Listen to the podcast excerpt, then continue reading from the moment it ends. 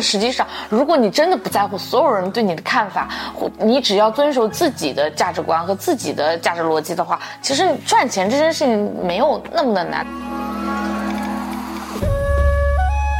呃，二零一九年时候创业的时候，我非常记得有网上好几个人跟我说，就或者他们会发帖说，Doris 就是越做越 low 了啊！我我其实是非常印象非常深刻的。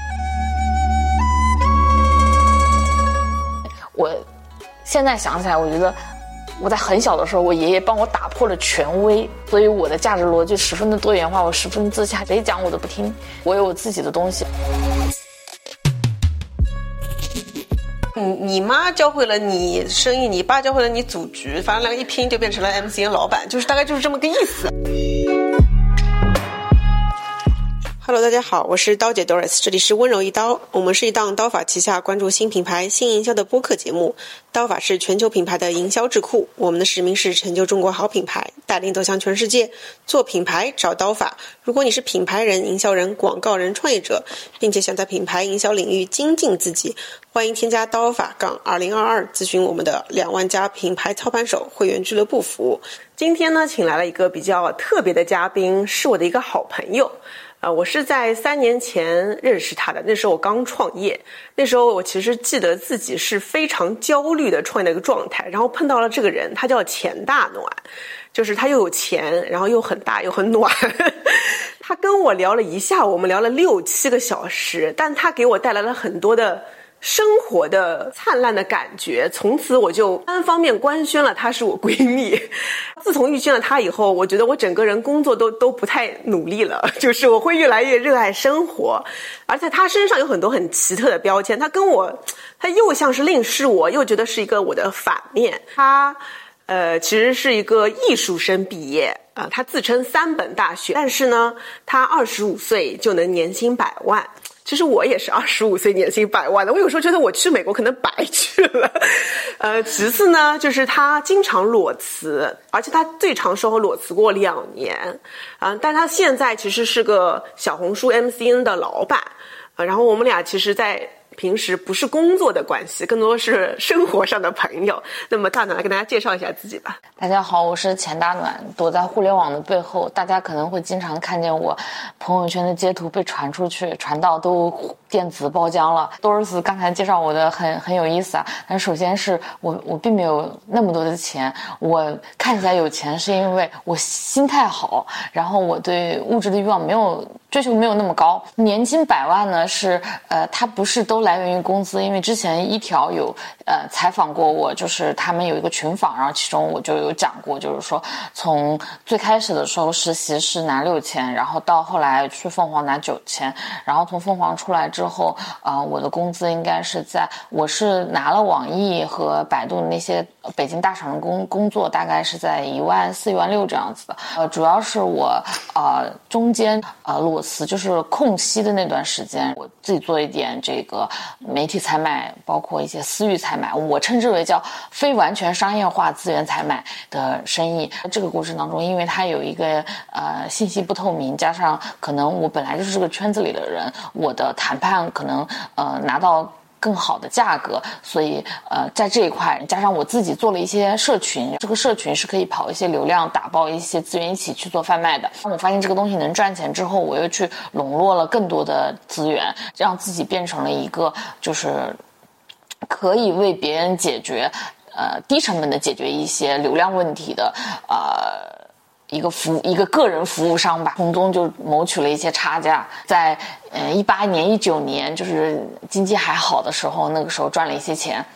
对我，我觉得有一些人呢，他其实就是因为我看到小红书上有很多人说我是怎么快速赚到钱的，然后点进去基本都是成为博主。拿到粉丝，嗯，然后但不是每个人都能成为博主的，嗯，然后所以我就是很好奇，你其实也不是说是一个超级大 V 嘛，嗯，但是你是怎么会能赚到这么多钱的呢？我过完三十岁之后，我认识了几个就是这种喜欢做个人品牌或者是 M C N 公司老板，他们会每他们有一个习惯，就是每年自己过生日的时候会给自己写一篇文章，然后这篇文章是就是总结过去嘛，然后嗯。呃，其实我我那个时候我是到了三十岁之后，我才会去复盘这些事情，就是我为什么成为了我？因为其实我觉得三十岁之前所有的选择，你能投胎到哪里，你会做什么的选择，你会是什么的性格，你会有什么的父母，你会交往什么朋友，你会在哪读书，其实都是运气。但是呢，呃，那你过去为什么其实应该会找到一些底层逻辑，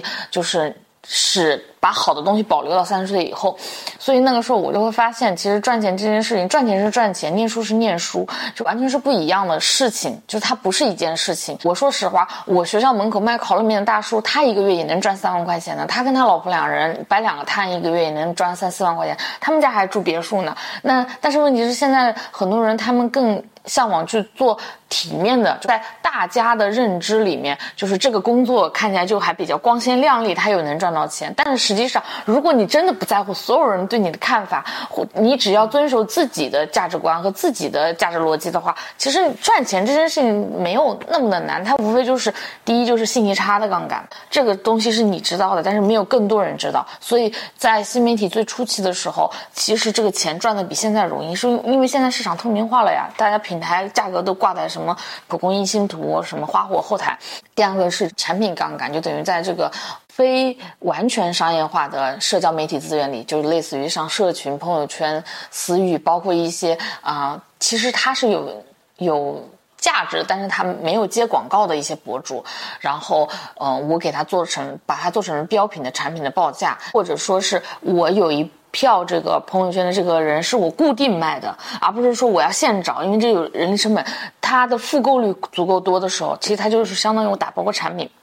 那知识付费的人，他就会搞个课程，博主就会有一个内容的模板，这个就是产品的杠杆。第三个就是品牌的杠杆，因为你同样一个东西，你能卖的比别人贵，你就是要有品牌溢价的，所以大家都会想要品牌化或者是 IP 化。嗯，我曾经跟我老板说，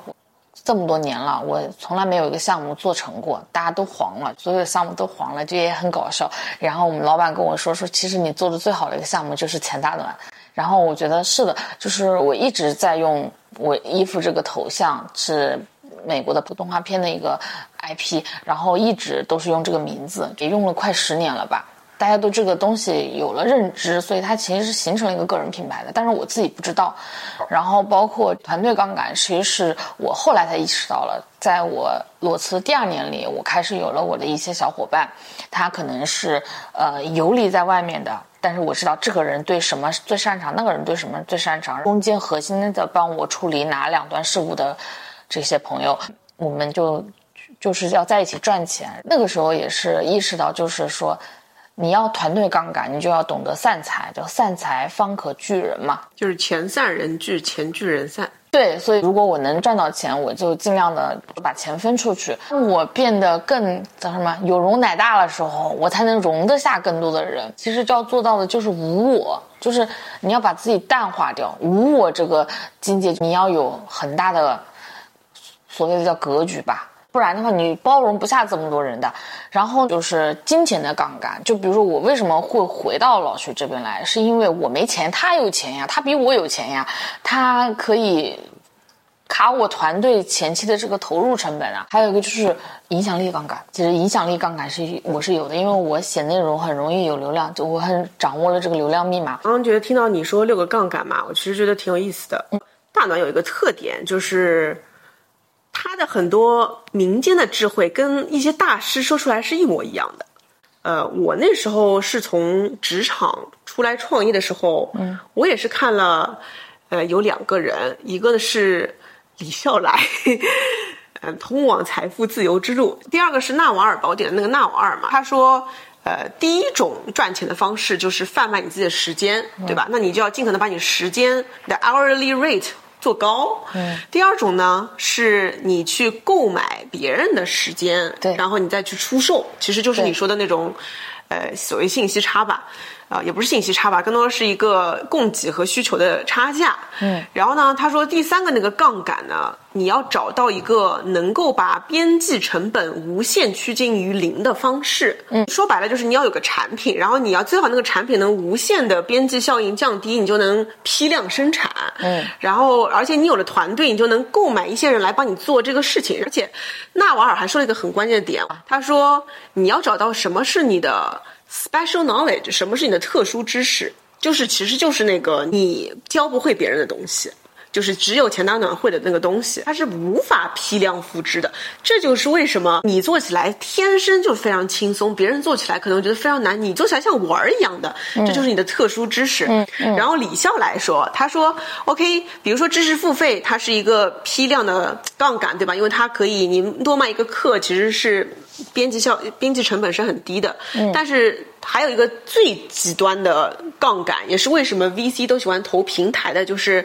叫双边平台效应，就是你一边是供给，一边是需求，它就像飞轮一样转起来，而且在这个网络效应下，别人就无法再超越你了，这个是终极杠杆模式，所以。我听完，我看完这两个人说了以后，我立马就想说，我不能再贩卖自己的时间了。我要找到一个我的特殊的知识，并且把它找到我相应的杠杆，嗯，然后并且把它无限的去放大，嗯，所以我觉得我们俩在这方面其实想的是非常相似的。因为你刚刚说了很多的你的理论嘛，对，就是你能具体说一下你做了些什么让悟出来的吗？第一桶金就是卖流量，那个时候比如说小程序很火嘛。然后还有那个什么 HTML 五很火嘛，他们要流量，那么他们还有一些公关需求嘛，基本上就两大需求，一个是要流量需求，它一个 APP 上新了，它要曝光，它要在私域里，在这个朋友圈里要进行传播，呃，另一方面就是公关需求嘛，他要找到意见领袖替他们发声，或者帮他们做一些嗯比较小的朋友圈里的营销事件，让这个小的群体里能嗨起来，他就会找这个群体里啊大家喜闻乐见或者大家关注的人嘛。我自己本来其实也属于这种人，但是我一般都把我自己当赠品，就是你买这些啊，我送给你。因为，呃，我也记得那时候互联网有一段时间，大家是很愿意买朋友圈和社群的。嗯。但这玩意儿也不是只有你一个人有啊，就是为什么你你能卖到这么多钱呢？呃，因为第一是这个就是属于个人品牌效应，就大家都认识我，我好像也比较好说话。你知道的，我一直说我社恐，就是我其实不太主动社交别人，但是呢，就是别人过来了，基本上都是那种很 open 的，哎哎。聊聊天，就是都都很 OK 的。大家会觉得可能找我沟通成本比较低，第他们会率先想到我，因为我一直说我自己是什么新媒体圈的包打听什么什么的，他们就会第一时间想要来问我。然后第二点是这个生意太小了，他统共下来就是可能一单下来，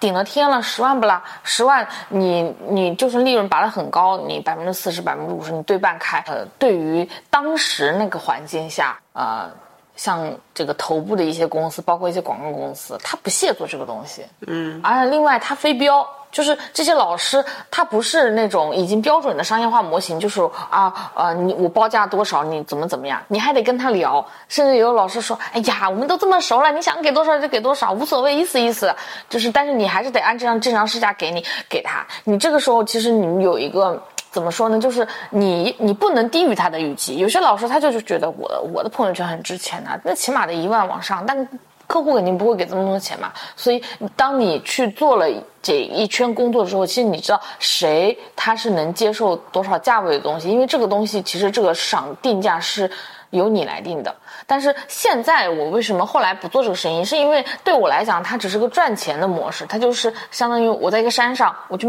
我山上没有水，我要卖水，我从底下运水上来。我记得前两年你很长时间是不工作的，就是而且那是裸辞的，然后就直接离开上一家公司了。然后那你这当时是怎么想到要裸辞？然后裸辞之后你在干嘛呢？刚开始裸辞是因为口袋里还是有点钱的，就是算了一下，起码。是可以撑得起一年，就是正常不不降不不消费降级，我可以过一年的。这个是，呃，刚开始的第一年。然后呢，呃，但是你说，呃，开始肯定很开心呢，就每天玩儿，那就是脱了缰的野马，也可以去做自己。比如说我办了瑜伽卡，办了健身卡，可以规律的生活。那段时间，我觉得我整个人状态就都变好了。呃，到了这个。呃，第二年快到第二年的时候，其实就是因为你知道你再不赚钱的话，你就你就就没有收入了嘛。下半年开始，我就开始思考赚钱这件事情，然后我很焦虑。其实我就找了朱先生，然后那个时候，呃，建了学习群，每天在思考这些问题，然后于是就是开始，嗯，开始更加的理解 SOP 啊、CRM 啊这些东西。第一是分析你的钱的来源，就是说，嗯。当然，我过去也会有一些生意，但是人都是很贱的，就是他很容易想去赚别人想赚的钱。就是你要一定要排斥，就是你能赚到的钱一定是老天爷赐给你的饭，你要把这个钱吃透。于是你搞个表，这个单生意客户是谁，赚了多少钱，投了哪些资源，呃，或者是找你干了什么事情、什么项目，为什么找你？当你有了这个 Excel 表格的时候，其实你很可很能从 Excel 表格，就是百分之八十的人都是因为同样一件事情来找你的，把这个钱。放大，它就能成为，嗯，起码能，就是当你就是，嗯，自由职业之后，起码它能成立为你一个，呃，比较稳定的一个钱的来源。我觉得这个是第一点，你要找到你的钱是从哪里来的。当时裸辞的心态是什么呢？就是你为什么要？你当时是离开那个上个外企时候裸辞，对吧？然后，那你有没有想过说，比如说你这一年玩，你准备怎么个玩呢？或者你会不会担心说你在玩的时候别人都在往前走，你是不是就落后了之类的？那我没有觉得，我并我从来不会跟别人比这个落不落后这件问题，因为我觉得每个人都每一个人的时区，他没有说谁在前面谁在后面，只是不大家在，只是这件事情对于你的优先级比较高，你先做了，而且这件事情对我的优先级比较高，我我先做了，我们在做不同的事情，但是实际上。你你每走的一步，你哪怕你躺在这里消耗的时间，你浪费的时间，我觉得都是有价值的，都是有意义的。我并没有觉得，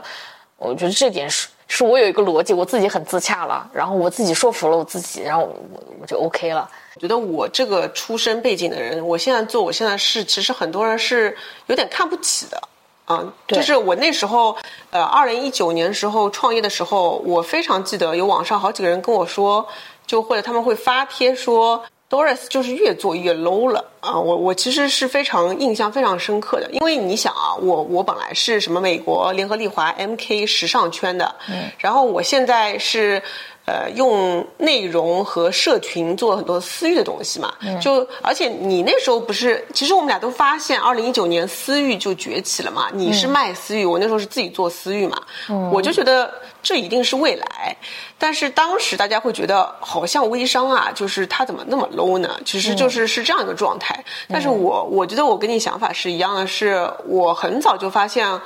互联网。趋势下面其实有很多个体会独独立个体会出现，然后有很多事情，而且我也觉得之前在大公司很多东西其实都不是真正的你自己的，你只不过是踩在一个平台上，你有什么牛逼的呢？就我那时候在支付宝，你知道吗？那时候支付宝见了一个哥们儿，然后他就跟我说：“你干嘛那么苦啊？又不是你的公司，你你忙这么这么忙活干嘛？感动谁呢？”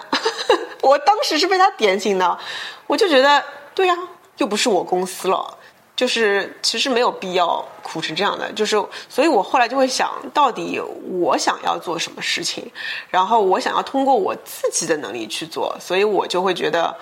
呃，我要我要成立我自己的东西，就是我也很早就有这个意识。呃，我觉得这里面有一个我我很想讲的点，就是我觉得是叫。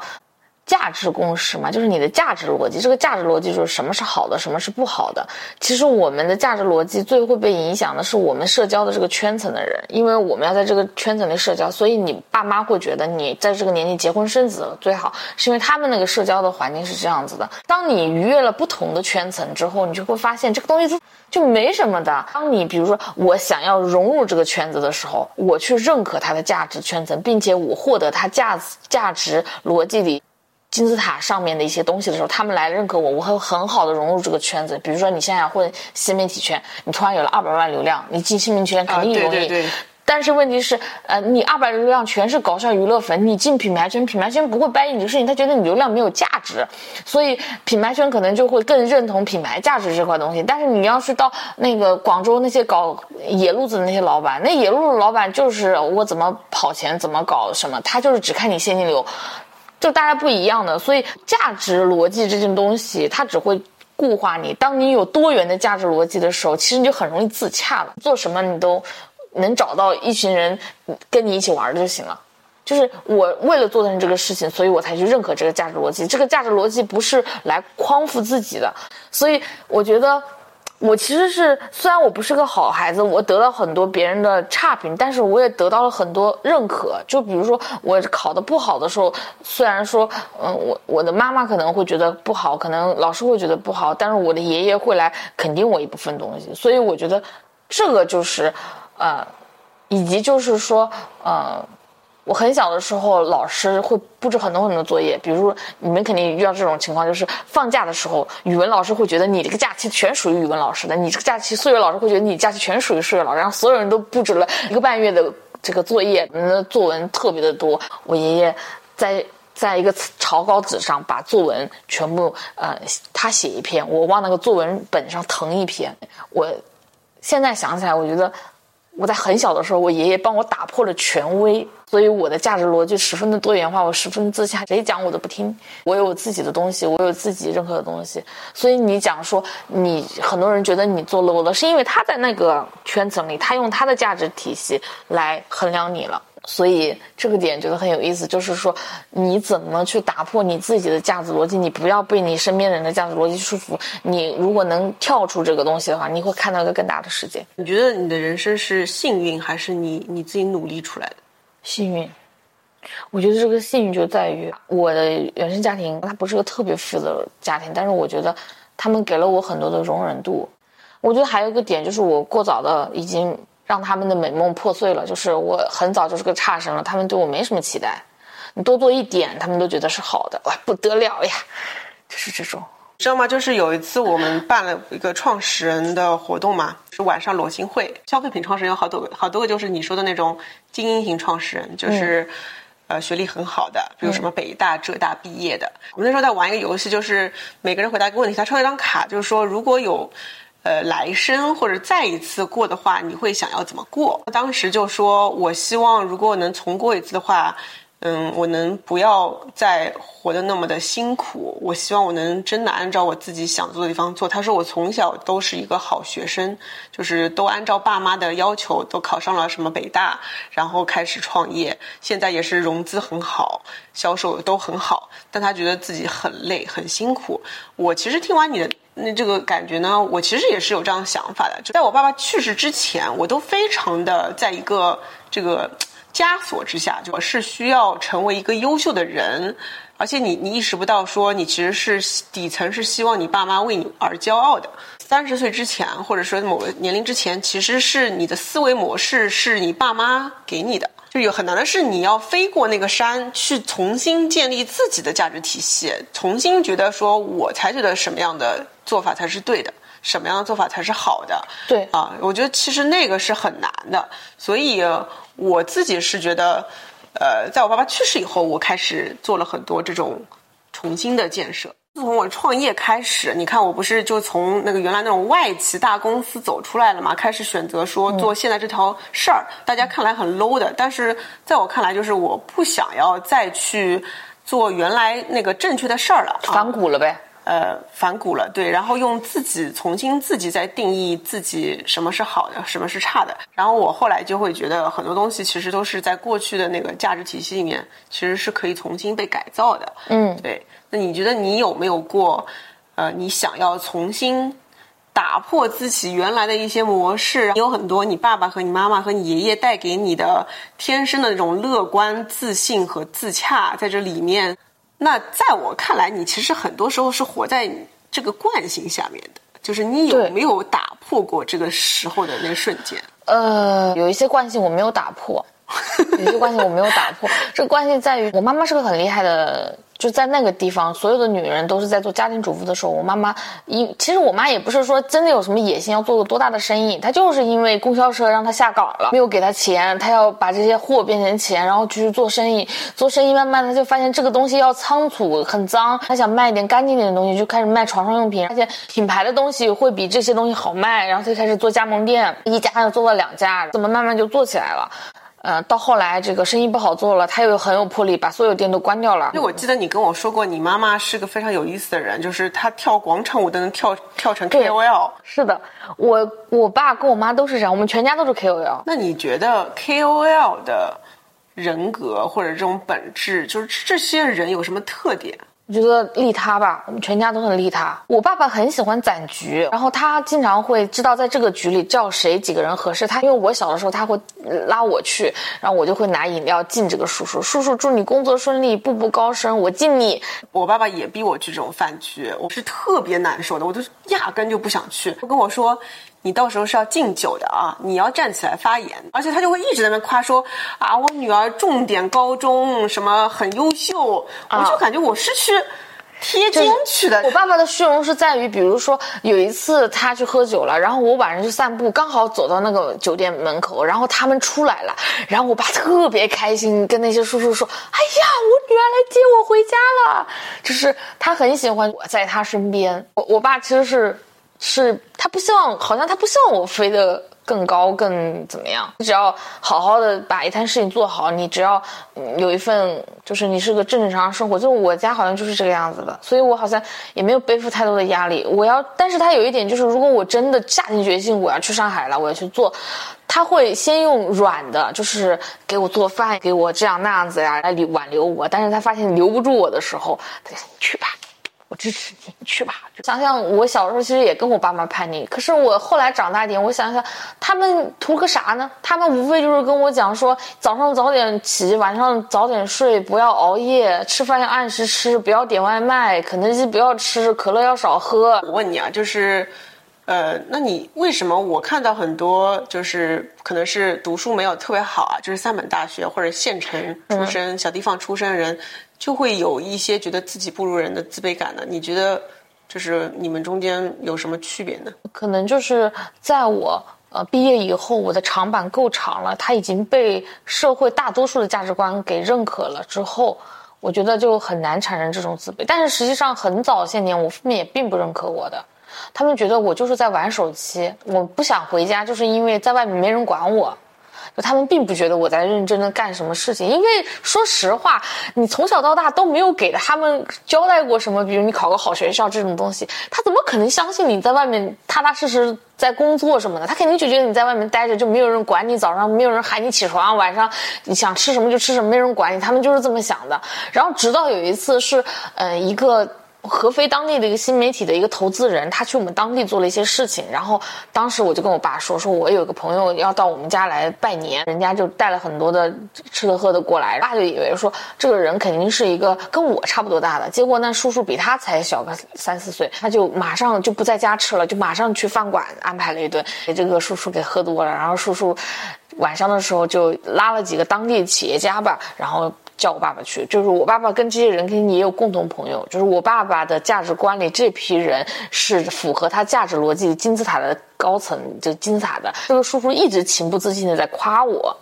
一直在夸我说：“哎，你女儿很有出息啊，怎么怎么怎么怎么怎么怎么的。”然后这一顿夸呀，从那以后，我爸爸就开始变得尊重我了。他连有一个什么重大决策都他来问我的意见了。就我以前在家里没有。话语权的，我就是小屁孩儿。后来我我发现，其实他们要的也不多。当他开始认可我，我们开始彼此和解之后，我就会发现，嗯，因为我妈妈是能听得进去，她能吸收我贯彻给大家一线的那些思想。就比如说，我说你们从来不跟我表达爱，就说我爱你，女儿。从那以后，我妈妈会经常的跟我说，哎，女儿，我哎，妈妈爱你，什么事情就跟妈妈说。就是从那个时候，我觉得这个就是沟通嘛。我觉得长大之后。跟父母的关系有点改变，是你要真的成为一个独立的人，其实你要把你的父母当做一个运维的对象，就是他就是嗯独立的人，他是有人性的，他不应该无私的为你奉献的，你应该要给他回报的，因为他对你的付出，你就是要回报给他的，然后呃。这个过程当中，我跟我父母的关系比较好。我我现在知道你的你的特点在哪儿了。每次播一个播客，我都喜欢把这个人人生给串起来嘛。很有意思的是，你的童年，你爸爸和你妈妈就是从小就是喜欢组局的嘛，听起来是很利他。然后，所以呢，你的天赋就在于说，你脑子里面就有个 CRM 库的。然后呢，你每见一个人，你就会在脑子里面记下说。他有什么，他的需求是什么，他可能可以提供什么，你就会叮叮叮蹭，因此连起来了。所以呢，你其实很强能力就是这个 所谓的资源整合能力吧。我记得你以前跟我说过你的朋友圈运营大法嘛，啊，你你可以展开讲讲吗？你你是怎么做到这样的？我觉得我天生就像一个外来星球的人，我就会喜欢观察人类，我会很很喜欢从心里，甚至我看到这个人的行为轨迹，我很想要去揣测他是不是因为有这样的背景或者这样的生活环境。所以呢，就是当我认识一个人的时候，啊，我其实是会观察这些东西的。比如说我见到你的时候，我会觉得你可能是焦虑的呀。所以我不会去塞很多的压力给你。比如说，我们最近有一个博主，他愿意就是从别的机构解约过来挂到我这里，他就会觉得我很安心。然后我就会吩咐我下面的小朋友说，所有的商单不要在群里给他做通知，然后不要给到他任何在工作方面的压力。就是啊，他也不会，就他是知道就是不会既要又要的。所以就是说，我现在做家 MCN，其实博主就是人。这件事情就是无法标准化的，所以我也很想要去挑战做 MCN 这件事情，是因为我觉得就是。对于人性而言，每个人他就是不一样的，他就是不可控的。那你就要啊理解他，就是呃知道他想要什么。那有一些博主可能他更想要往艺术方向去走，他希望他能立更艺术的人设。有的人他觉得他是赚钱已经赚够了，他希望拔高他的这个高度。我记得你第一次见我的时候，嗯，我们那时候不是我我不是在做私域，你也在做私域吗，然后我们俩不是都有五千好友，然后我们都觉得这个运营。我还在跟你抱怨说很多小号，你有很多小号，然后我们俩一拉群，你有你有八个小号，我有六个小号，我们俩形成个十四个，就八个钱到哪个六个刀姐在那边群里面特别焦虑。我们有八个，六个号吧，六个号我觉得是这样子，就是呃单一渠道的来源的一个用户群体，我就会放到一个微信号里。比如我有个微信号专门加粉丝，有个微信号就是我生活当中遇到的朋友，有个微信号他可能就专门 focus 在工作，有个微信号可能是他在某个阶段的。当你做了一个分类之后，你知道这个微信号它 focus 在哪一个用户画像的人的时候，你就知道。到它的优先级高不高？你只要去把优先级最高的人放到一个微信号里，这样子的话，嗯，你就能及时出到及时的事情。但是你会发现，其他的微信号里虽然也会有事情找你，但是这些事情是可以往后稍一稍的事情，它是没有那么及时性的。这个就是你要在这个不同的人找你的话，它会有优先级的。然后第二个事情呢是什么呢？是这个呃你的分类分类问题。就比如说啊，我会把这个呃。我会以我们认识的初始的那个点，我们自己的身份来把你分到一个分类里。就比如说，如果是工作中的同事，他一般都是大写的 W 开头，它意味着 work，然后底下会有个小写的字母。这个小写的字母可能，比如是新榜的话就是 new rank，如果是凤凰是就是 WF，然后打一个点，然后是这个人，后面可能杠再有一些其他的备注。比如说是品牌向的人，他都是基本上是。B 开头的，B 开头的之后，呃，如果是 B 开头的，就是商务合作；普通的朋友可能是 F 开头 friend，然后呃，那个网上就是 on，就是网上认识的这些人，可能就是 O 开头的，他可能不涉及到任何的工作，他只是纯粹可能打游戏认识的 whatever，然后可能还会有这种就是呃，你的微商，其实我觉得这种人，大家经历的这个口罩事件应该知道很重要的，所以我有很多的 N 开头的。N 开头的可能是蛋糕店，可能是维修电脑的，可能是什么什么的，所以我就有一个我自己的 CM 的管理。及就是我会建很很多很多的小的群嘛，比如说，嗯，这个人他会对宠物感兴趣，他就会进我的宠物群。当他嗯进我的宠物群之后，我可以建立一个宠物标签，从这个标签导这个群进来，然后这个标签里的人他就会有宠物标签。当我跟这个人聊天的时候，我一打开我给他的备注和他的标签，我就知道这个人的喜好。其实就是你在你的私人微信里把它作为一个呃运营。对我，我觉得很有意思，但是我从来不会想说，把自己的朋友圈真的去这么打，就是而且我觉得挺麻烦的。你你怎么会想到要这么做的呢？我觉得第一是我很小的时候是有点强迫症的，第二个是是因为人真的实在是太多了，再不整理的话就太乱了，你根本就记不住谁跟谁了。就因为人家会可能会，人家不像我们这种，就是头像这个名字，呃，八百年都不会换的，人家可能会换掉的。然后他可能朋友圈三天可见，你找不到任何的信息，你只能有一件事情，就是保留你们的聊天记录以及及时给他打备注。你跟他的标签越多，就说明这个人跟你交集越复杂。当下这个阶段你对我很重要，或者我希望他。就是跟他产生密集的人，我会给他标 A 嘛，这个我有跟你讲过。但是我现在其实没有做减法，就一直在做加法。我大概标了五十多个 A 吧，五十多个 A，这个就是说他对我是很重要，或者是我希望就是对他多一些关注。因为你其实会发现，就是当你有五千多个好友，甚至上快上万的好友的时候，你没有办法去。看朋友圈，但是人家可能只有五百个好友，他们在朋友圈互动，然后于是你就会错过很多嘛。然后甚至人家结婚生孩子，可能人家谈恋爱、结婚生孩子，他们都走了一片，你啥也不知道。所以我标 A 的这些人，我会。可能闲下来的时候，我会看一看谁最近在干了嘛。我其实过去几年一直在做拉新，就我每换一个城市，每换个工作，我一直在做拉新。然后我会发现，其实我换个新的地方，我其实没有那种很留存很久的朋友。这个是我们一九年见面讲的。其实一九年的时候，我其实才刚开始做这个举动，但是我觉得近几年而言，我这件事情做的已经很好了。就是我在做留存了，我在做筛选。这个筛选可能就是我需要疏远谁，我需要更亲近谁。这个就我虽然说我做不到说它像一个非黑即白的尺度在哪里，但是它起码就我有这个意识。好的，那我从梳理一下你的人生啊，你从就是刚开始卖一些非商业化的资源，没有没有被标准化的资源社群，到后面你开始发现，哎，你能帮博主。跟品牌之间产生一些新的商业化合作，到现在你你其实是变成 MCN 的负责人，其实是在我看来是个递进式的。那你是怎么想到说小红书这个平台的？你就为什么觉得小红书是你要 all in 的一个地方？为什么不是什么 B 站或者抖音呢？呃，我觉得是这样子的，可能很多人是不知道的，就是呃，现在的平台很多，其实大多数人都是双微起家嘛。那嗯。微博现在的营销基本上 focus 在热搜和明星会比较多一点，它的预算，然后基本在源头开始，从我们看来的这个业务的情况的话，预算基本上会在抖音和小红书，但是抖音可能它会更杂一点，因为它的变现方式比较多，就比如你可以导私域，可以做知识付费，可以打赏，可以直播卖货，它更成熟一点，嗯。小红书是会比较依赖于这个平台的广告这一块，就是靠蒲公英的变现。因为我现在是回到新榜，那新榜它还是会比较 focus 在广告上，所以这个就是说，先看你的长板是什么，就是你做什么，你先看你自己有什么东西，你有多少面粉做多大饼嘛，你就没有面粉，你就咱就不做饼嘛。所以就是我有什么，所以我就做什么。这其其他是呃。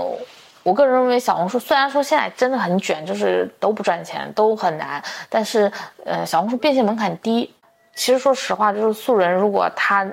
对内容有很好的把控力的话，他能理解品牌要什么东西的话，他做个一千粉丝的、五千粉丝的，他都能接单，只不过接的是七八百的、三五百的单子嘛，都能变现。但是抖音不是的，抖音你做十万，你都是个足底，就是足底小号，所以。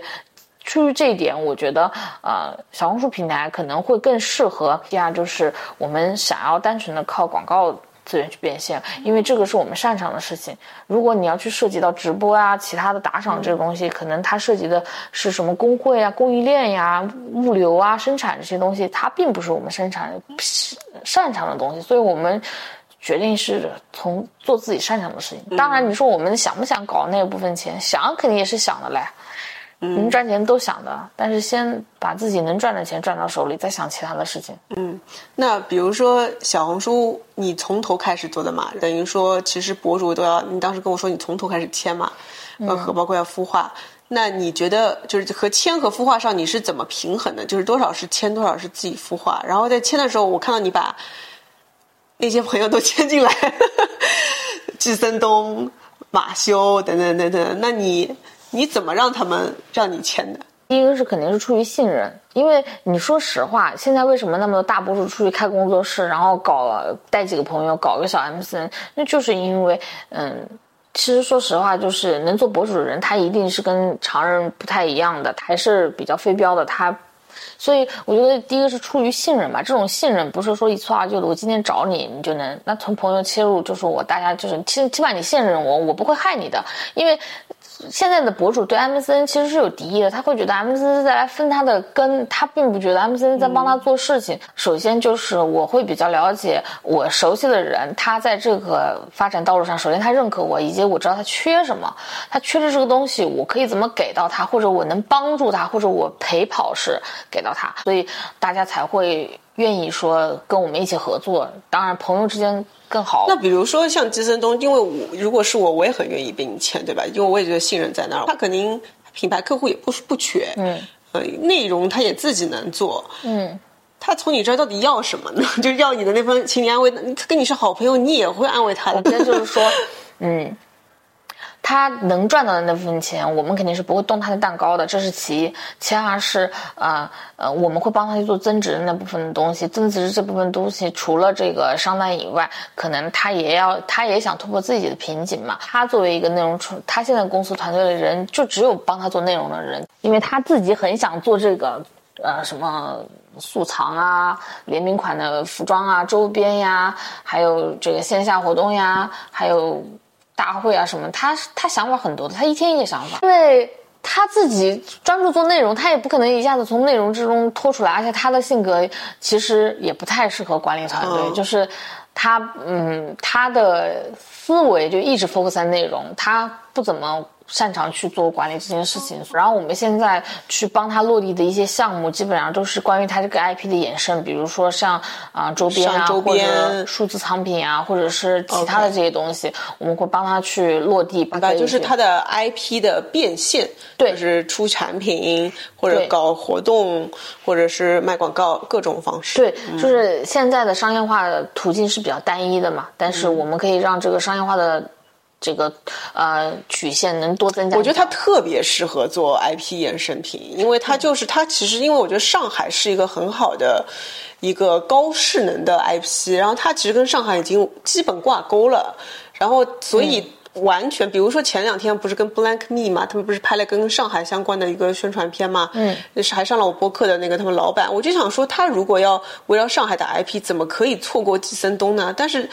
其实大家是没有想到，就是在品牌方面还没有想到，所以这个就是我们想要去帮他做的一些事情嘛。但是我们肯定也是合作关系。你比如说，你现在去判断一些重新起来的人，你你判断，比如说他们应该从哪些赛道去走，现在还有红利呢？我我现在满嘴都是这种营销圈的话，就是你比如说现在有人要起个新的号。嗯，那你你会给他什么建议，让他能在小红书起量呢？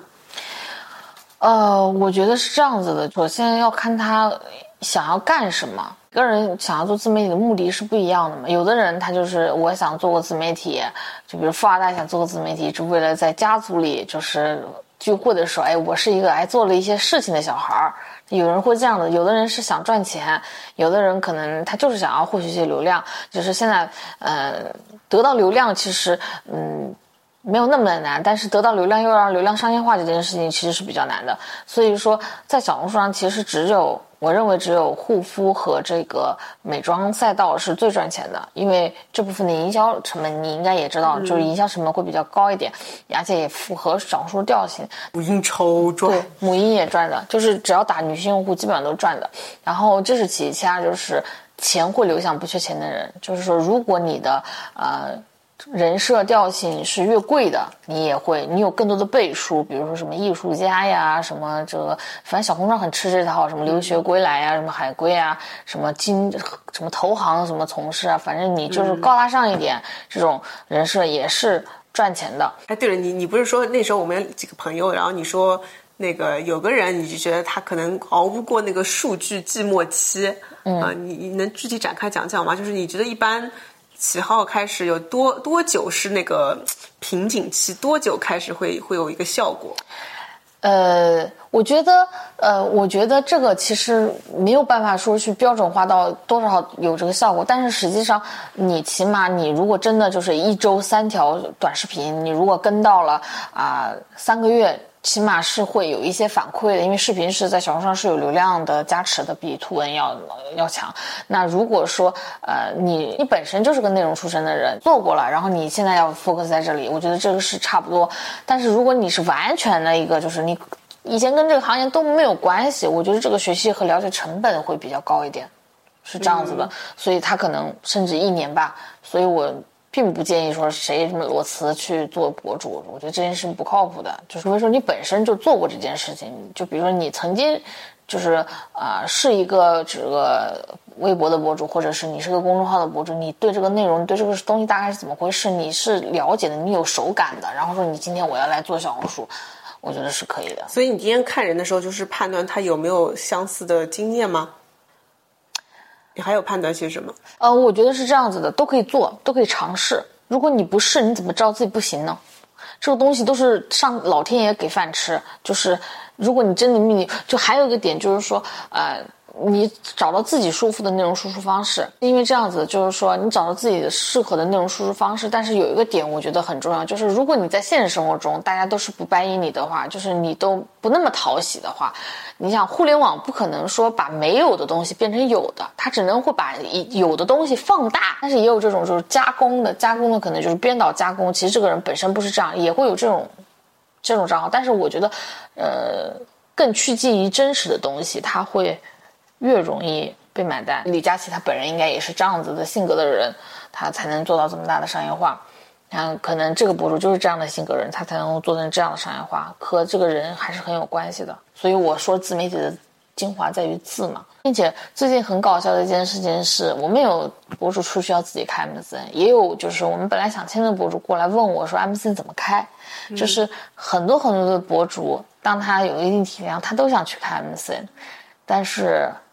哎，反正我觉得你现在去说服他说你不要去开，他们肯定是不听的。所以你说说，你说服一下我，不要开 MCN，有哪些坑？现在的市场已经很卷了，你基本上跟所有的博主谈到最高最高也就三七分，就是博主拿七，我们拿三。那么三七分这个基础上，其实你可能会有百分之二十要给返点给到代理机构，十到百分之二十都要给到代理机构。为什么？因为代理机构它可能比如说跟品牌有年框，你累框到多少，我会吐出来多少。返回返回给品牌，所以这个过程当中，你百分之三十的这个返点的话，你有百分之十你要养养团队，你要去解决问题，甚至有一些博主他还需要你的拍摄、你的商单都是你来帮他去服务。其实你这里的利润率是很低很低了。如果你算笔账下来的话，可能就是一个头部博主最后就成为他用自己的啊、账号的营收赚来的钱去养团队去。孵化别人，然后这个人变大了之后，他可能也想出去开 MCN，他会离开你。他是会有这种情况，就是这家公司他去做 MCN 的这个目标，并不是为了去做 MCN，而是去做呃品牌。然后呢，呃做品牌，然后所以他的品牌投放到自己签约 MCN 的这些博主里，他可能他的费用更少，所以他其实，在 MCN 这块不赚钱，他在其他这块也是赚钱的，也会有这种情况。那你们准备孵化吗？孵啊，我们一直在搞这些东西，一直在孵。嗯，但是孵化这条路就是怎么说呢？就是你得看命，就是你想养儿子，你得先养猪；就是你想要挖井，你先得卖水。就是你在山上想挖个井，那挖井要人吧？那井不可能是一天挖成的。你刚开始挖快，不可能你挖了一铲子，这个井就出水了，也不可能。这个东西就是你要用你的，用用古典思维去把浪漫主义的事情做完做好。解释一下什么意思？解释什么意思？就是我们之前那个读书会里的那本书《禅语维修摩托车的艺术》，就里面会提到一个东西叫良知，就是良知就是要兼具古典主义和浪漫主义。我会发现 MCN 就是一件很古典主义的事情，因为它毕竟是开公司嘛，开公司它一定是逻辑上的东西。开公司这件事情其实是你在创造机器，但是啊、呃，博主或者一个博主的工作室，它更像一棵树，并且啊、呃，内容和这些东西它是。其实它是个浪漫主义的东西，所以你会发现你接触了很多的博主，他们都形形色色，他们都很有意思，他们都活得都很特立独行，都很不一样。所以，嗯，所以在这个过程当中，你还是平衡科学和艺术。对，你要做这件事情，你要平衡所以为什么我对这本书的感感慨这么深，就是因为当时我在工作当中其实是会遇到这个问题，就是我会发现，当我们用 SOP 去解决问题的时候，有些问题它反而会被激发出来。所以你要用一些浪漫主义的事情去解决这些问题。包括我本人其实一个是一个更偏感性的人，更偏浪漫主义的人。但是当我去作为一个管理角色的时候，我其实应该怎么去？平衡这个管理的角色，我是要把它真的变成一个 SOP 吗？还是我真的要把它看待成一个成长的大树？我觉得这个是是要思考的问题。所以那段时间我会比较的深刻吧。我觉得首先你要理解人性，人性都是自私的。所以作为一个管理者，你不可能，你不能自私到不允许别人自私。所以你要包容别人的自私。你看你的人生轨迹就是从小时候的。呃，你你爸爸的和你影响，其实就是非常利他、喜欢组局的那个状态开始，到后到他其实他的价值观也是爸妈影响的，就是他其实没有对很多事情有很强的执念，对，然后所以裸辞对他来说根本就不是什么什么事儿，就是他又开始。开始想到要赚钱这个事情以后，他就他天生的就很知道哪有需求哪有供给，他就匹配了，然后他就开始有啥卖啥就卖起来了，然后卖着卖着，后来发现哎，博主跟品牌方他也能承担，后来就变成一个 MCN 的老板。所以你你妈教会了你生意，你爸教会了你组局，反正两个一拼就变成了 MCN 老板，就是大概就是这么个意思。